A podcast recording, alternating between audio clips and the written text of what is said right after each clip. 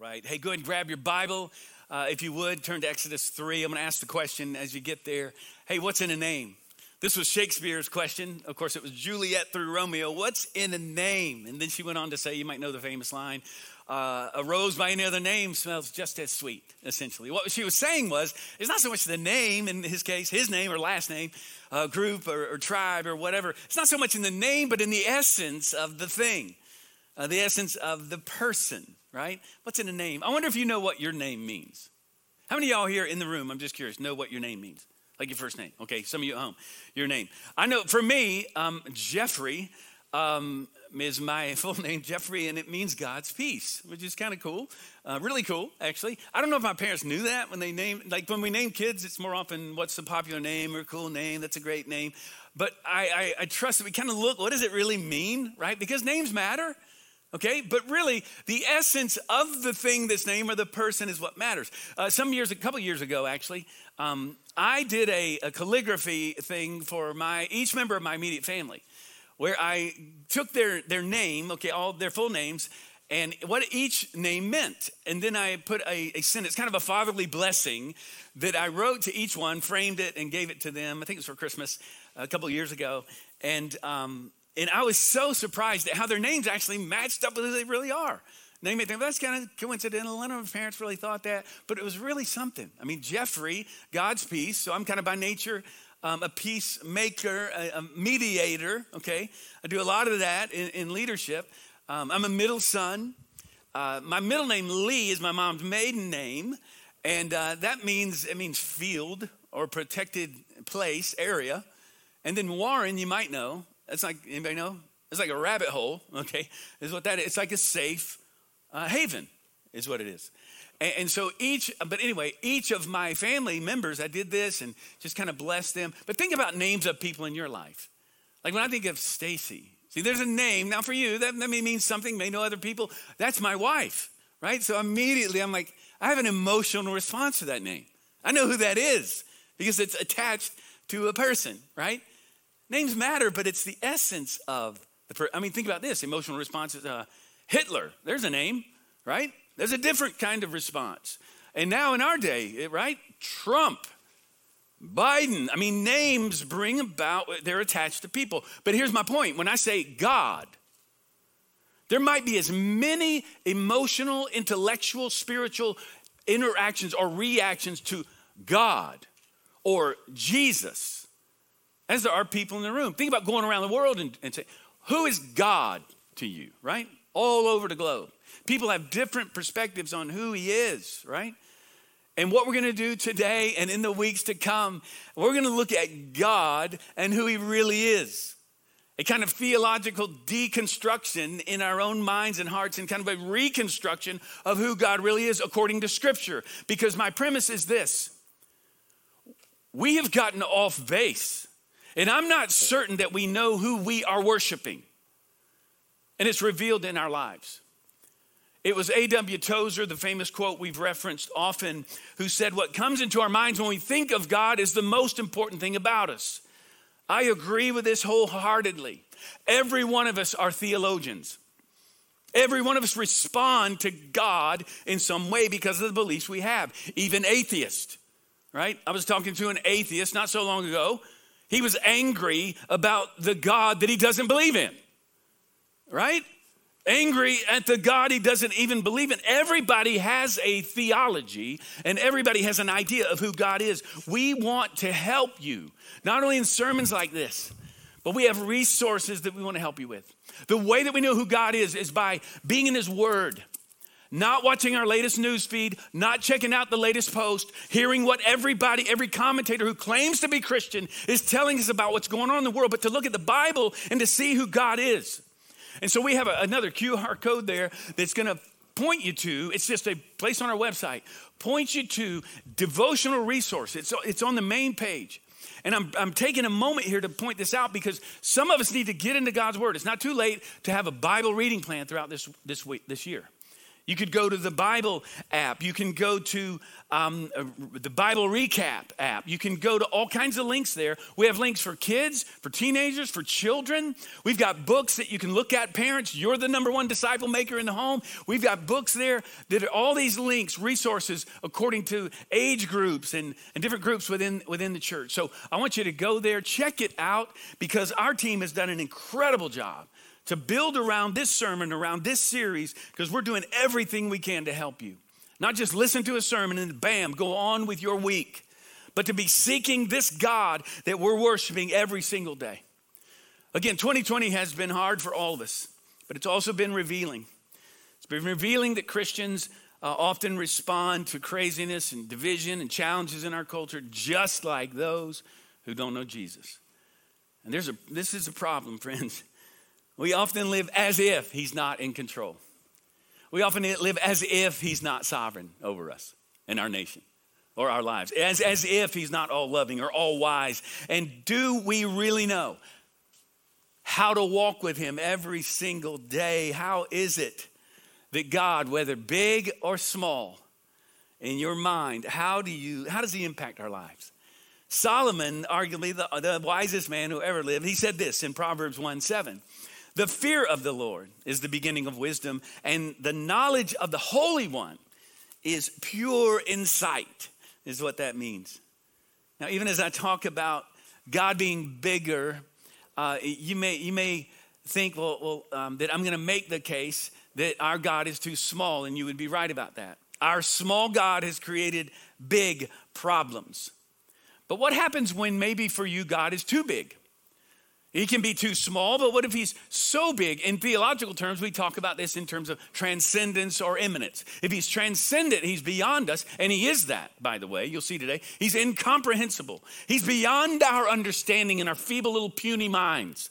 He's beyond us. But if he's so far removed, I can't have a relationship with him. I don't know how he interacts with me in my daily life. If he's immanent, okay, then he's very close by and maybe in that case, we, he becomes manageable. And that's the problem for a lot of us. He's a lot like me, right? He, he is my, he's my spiritual concierge.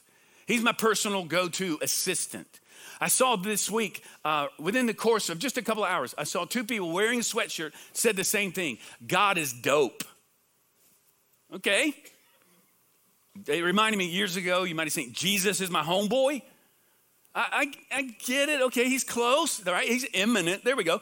I, I, like he's hip, he's cool, but isn't he more than that? Isn't he so much more than that? So, which is it? Is he so small that maybe I can't trust him, or is he so big I don't know how to worship him? I, I don't know how to, to interact with him. These are questions that are real, and whether you know to ask them, I think we all are asking them in different ways, either subconsciously every single day. So there's a tension that we live in. In fact, the Christian life is loaded with tension, and we're going today, I want to, I want to talk about three tensions. Here's how I want to set this up three tensions that we must live in if we're going to worship the God of the Bible. And they're tensions, I would say, that don't need to be resolved, but they're tensions nonetheless. And we're going to find answers in the scriptures throughout this month. And we're going to find answers today in Exodus 3. So, Exodus 3, you're turning there. If you have your Bible, uh, Exodus 3, 1 through 15. And we're going to look at some certain uh, tensions. Think about the Christian life is all about tension. Uh, living in tension, grace and obedience, or sovereignty and free will, election and faith, certainty and mystery, right? The Christian life is loaded with tension. And today we're going to talk about the tension that God is, He's not restricted, he, He's not surprised, and He's not nameable, but He's knowable. We're going to look at tensions within each of these. So, first of all, God is not restricted. Look at Exodus 3, uh, verses 1 through 6. We find Moses here and his famous encounter with God. All right, it goes like this. Now, Moses was keeping the flock of his father in law, Jethro. All right, Jethro. Now, those y'all my age, that's not Jethro Bodine. It's not the Beverly Hillbillies. Um, I think we saw some of that on, on Capitol Hill probably this week. But this is this is the he's the priest of Midian, and he led his flock to the west side of the wilderness and came to Horeb, the mountain of God. Horeb, by the way, this is Sinai. Uh, the story of Exodus has been action packed to this point. Of course, Moses is born. Um, he, he grows up, he kills a man, he's on the run, he flees Egypt, and here he's on the Mount of Sinai, and now the story slows down. If you're reading the text, now it's okay.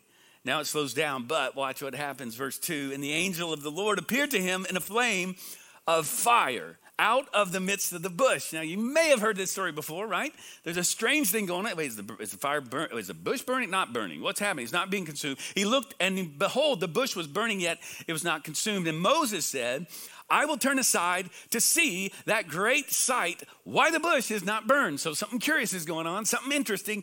He says, I got to check this out. This is important to notice. The messenger speaking is, is for God Himself, but watch this.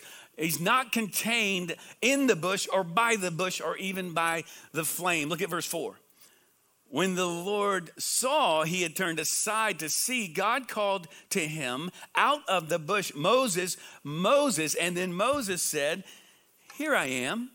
Okay, now it says, look at this. Have you ever noticed this before? The angel of the Lord. Then it says, Then the Lord saw him, and then God himself speaks. Is this an angel of the Lord or is this God Himself? You could say, as we read the rest of the passage, you could say it this way This is the angel of the Lord whose name is Yahweh. So you say, wait, that's confusing. Okay? Our first step into the infinitude of God. God is not restricted. We can't put our little feeble minds around Him. What is happening here? God's infinite nature means he's not restricted to the just to the arenas where we place him the boxes we put him in.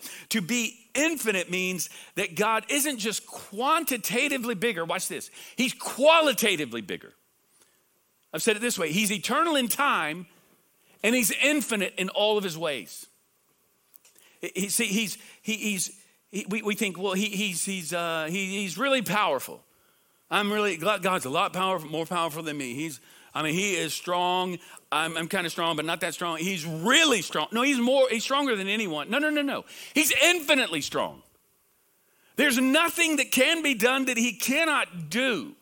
He takes no energy to do anything. He doesn't need to replenish energy when he's accomplished something. He does everything he does effortlessly. This is the God that we worship. He everything he does, he does perfectly and without exerting any energy at all. He's infinitely powerful. And we think, well, he's also holy. I'm glad about that. He's a lot better than I am. No, no, no. He's infinitely holy.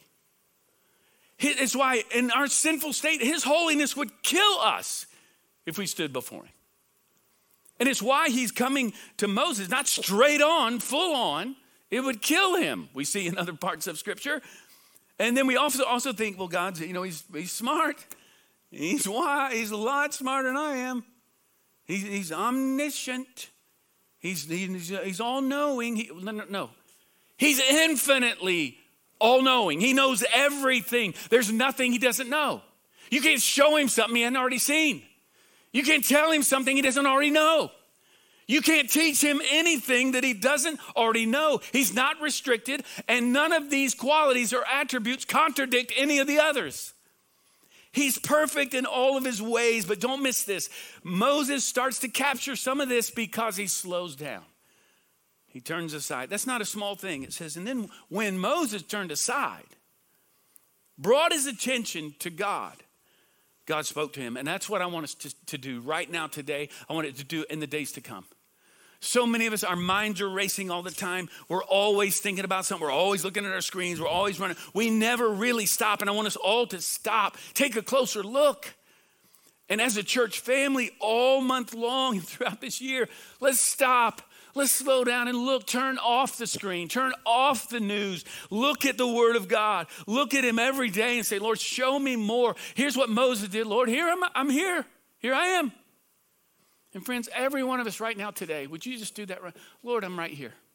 In fact, here in the room, maybe at home, just raise your hand. Would you do that? I mean, like, Lord, I'm, you want to find? Here I am. I'm right here. Find me today, God. Find me and speak into my heart. This is my hope today. That he'd, he would stop us because we are, listen, we've got a burning bush right in front of us. I don't know what yours is today. But I can tell you collectively as a nation, I think God is waking us up. He's waking up the church. He's refining his church. He's calling us to wait, let's, let's stop for a minute. Listen, what is going on? What is this? And many people just want to write it off, even, yes, as a fringe group. Okay, I hope so. But there's a, there's a, what I've been talking about for a long time. What we saw emerge this week, it's a Christian nationalism, a white Christian nationalism. Maybe say, that's extreme. Come on, come on. Look, we saw, okay, we saw American flags. You would expect that on Capitol Hill. We saw Trump signs, expect that. We saw, we saw Confederate, I saw a Confederate flag in, in the Capitol building. I saw, I saw a Jesus Save sign out there. You may have seen it in the midst of the mayhem. Jesus saves. And, and I don't know, was it somebody out there trying to bring an evangelistic, you know, presence? Maybe in their mind they thought they were. More likely, they thought that this thing that was happening, this is aligning with the way of Jesus. And we need to categorically call it out as God's people and say, this is not the way of Jesus. Jesus is not co opted by any worldly powers. His kingdom is not advanced by secular strength. Again, some trust in chariots, some trust in horses. We will trust in the name of the Lord our God. And any time and every time in history when God's people, the church, sought to align with a worldly power, we saw the advancement of God diminish, not get greater. And, and we need to understand that this perversion of democracy this week, for some, it is a perversion of Christianity. And God's glory will not be taken by any group or worldly power. And I believe when we start to think that that's the way it goes, he pulls his hand off. He's going to accomplish his will. His church is prevailing. I just want us to be a part of his church, the true church of Jesus Christ, not one that is cloaked in a religion called Christianity.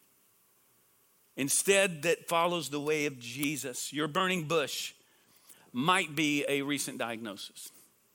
Your burning bush might be something that has surprised you in your life this week or recently. Listen, it's not surprise God. He's calling you to turn to Him, say, Lord, here I am, I'm right here. And God called to him then. Watch this. Look at verse 5. Then he said, Do not come near. Take your sandals off your feet, for the place on which you are standing is holy ground this was uh, very common, you might imagine. This is just an act of, you know, sign of awe and respect. And then verse 6. And he said, I am the God of your father. Now he starts to qualify who he is, right? He hasn't named himself, by the way, if you know this story, not yet. Um, and the, the God of Abraham, Isaac, and Jacob. And Moses now hid his face, for he was afraid to look at God. Now he's fearful. Now he's now he's afraid. I, I, wonder when the last time you were afraid of God and His presence because He's so awesome. And you say, "Well, yeah, are we really be afraid?" I think we should, we're to fear God but not be afraid. And this is the tension, another tension we live in. God is present in the bush. He's in the fire, but He's not restricted to it. Now He's saying He's bigger than all this. He's not contained in boxes or categories that we put Him in. He he he, he makes Himself known, but He has to do it in ways that we can understand. Right? So he speaks to Moses. But, but we can't take each revelation that we receive from God for granted and we can't make it turn into a formula. That's what we do. We say, well, God, act this way. Last time he's going to do this again.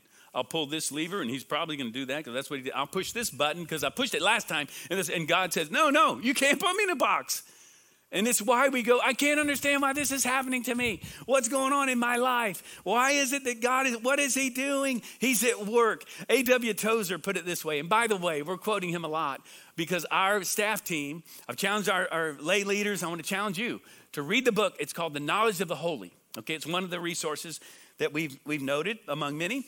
But read that along with us. It's a short book, deep read, deep dive, but it's a short book. A.W. Tozer. He says this when we try to imagine God is like we like when, when we try to imagine what he's like, we must use that which is not God as the raw material for our minds to work on. Think about this. He goes on. Hence, whatever we visualize God to be, he is not. For we have constructed our image out of what of that which is or has been made and that which he has made is not God. You tracking with me? This is like, wait, our creative brains, our puny little brains are trying to understand the transcendent, incomprehensible God, creator who made us. He's not restricted by anything, he cannot be contained, but watch this. He is revealed. Not restrained, not restricted, but he is revealed. This is our first tension here, and I've spent more time on this one. Consider this the only thing that you know about God is what he's chosen to reveal to you. That's all you know about him.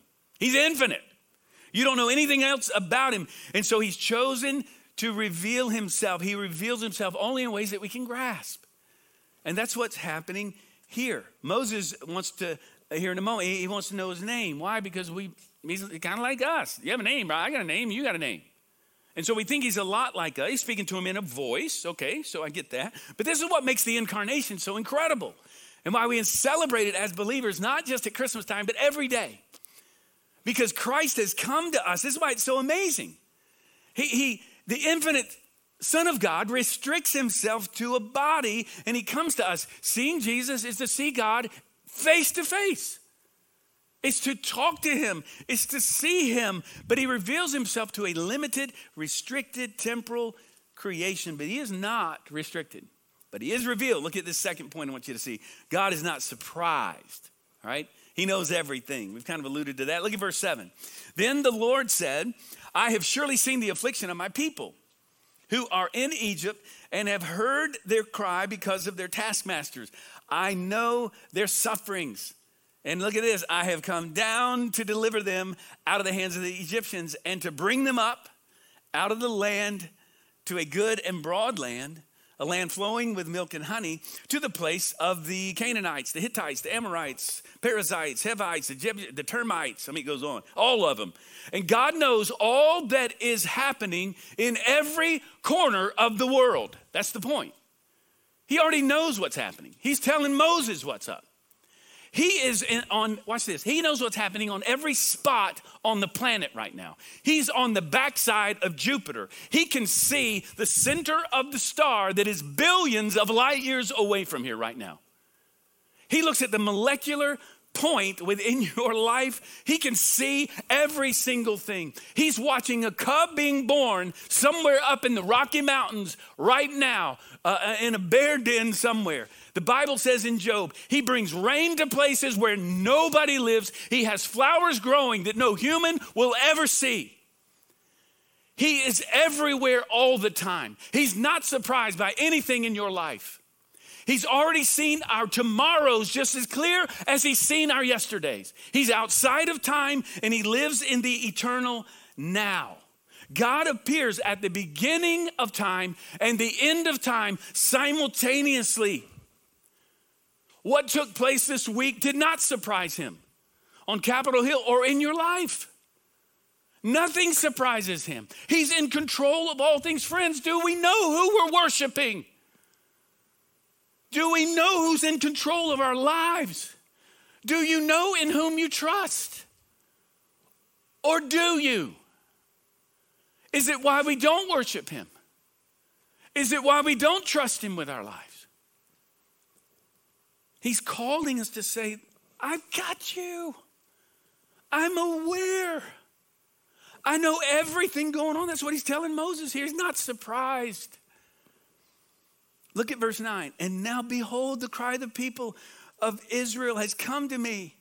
And I have also seen the oppression with which the Egyptians oppressed them. Come, I will send you to Pharaoh that you may bring my children, the children of Israel, out of Egypt. This is the first place, I love this, where the Israelites are called my people. And look what he's saying these are my children. God is already at work. He's telling Moses, not only do I know what's up, not only am I knowledgeable, I'm capable. Friend, listen. He not only knows exactly what's going on in your life, He's already at work. Somebody needs to say it right now. Let's just say it out loud. He's already at work. Say it to somebody next to you. Maybe you're at home. He's already at work. He's ahead of me. He knows what I'm dealing with. Whatever I face tomorrow, He's already been there. He's already at work. Friends, he, this is the God that we worship. He's not surprised. He knows and he doesn't ignore. He knows and he acts. He's gonna, and he tells Moses, I'm gonna bring a host of miracles to you. I'm gonna do all of this, and, and you're gonna see it happen. You're gonna come back here and, and you're gonna see. I'm already in charge. So look at this. He's not surprised, but he is sympathetic. He's compassionate, supportive, empathetic. He's knowing and he's loving. This is why, again, the incarnation is so amazing. Because Jesus saw us, he saw you drowning in your sin. He saw me drowning, dying. He was, he didn't, like he didn't know what was happening. He saw you at your darkest point. In that darkest moment of your life, and some of you may be walking through that right now. He sees you. And he's already at work. You don't have to tell him. But he says, But come to me, bring everything to me. Right now, he's not restricted in your life, but he's revealed. He's not surprised, but he's sympathetic. And then finally, look at this God is not nameable. This one might surprise you, and where I'm heading, but, he, but he's knowable. You can't put a label on him. Look at verse 13. Then Moses said to God, If I come to the people of Israel and say to them, The God of your fathers has sent me to you, and they ask, Well, what's his name? What shall I say to them? Now, now think about this in context. Every ancient God had a name, right? And again, because he's a lot like us, all these gods, they're made, man made gods. You got a God, uh, you give him a name. This so beautifully illustrates, though, and shows the infinitude of God on display. He can't be captured as a God, and he can't be captured by our concepts of God. He, he's not a God, but he does speak now. And, no wonder Moses, like I hear a human voice. He's speaking in my language. I understand him. So, what is your name? Now, watch what he does. God, you, you could, if you know this story, you're going always about to give him his name. Not really. He doesn't give him a name. He gives him really describing his essence. Look at verse 14. God said to Moses, I am who I am. Now, a lot of us have read that before. This is the word Yahweh, right, in the Hebrew. I am who I am. And if you've ever read that and gone, that's a weird name. Yeah, because it's weird because it's not a name. Not really. And he said, Say this to the people of Israel I am has sent me to you. God also said to Moses, Say this to the people of Israel the Lord, the God of your fathers. Here he goes again Abraham, Isaac, Jacob. Oh, uh, this is who I am. This is my name forever. And thus I am to be remembered throughout all generations. Here's what he's saying. Again, this is, he gives him a name, but not really. He's saying, I exist but I exist in a way that only I can understand, and in a way that a title or a name could not adequately capture. So he's given him a name, but not really a name. He's nameable, or he's knowable, not nameable, but he's knowable, okay? He's not nameable, but he's knowable. See, names and titles constrain us, right? They restrict us. Like you go, well, there's Jeff. And, you know, you get to know me. It's like, this is all I got. Is Jeff. Is me. Uh, this is it, right here. I got nothing more. Sorry, this is me. God says, You can't confine me.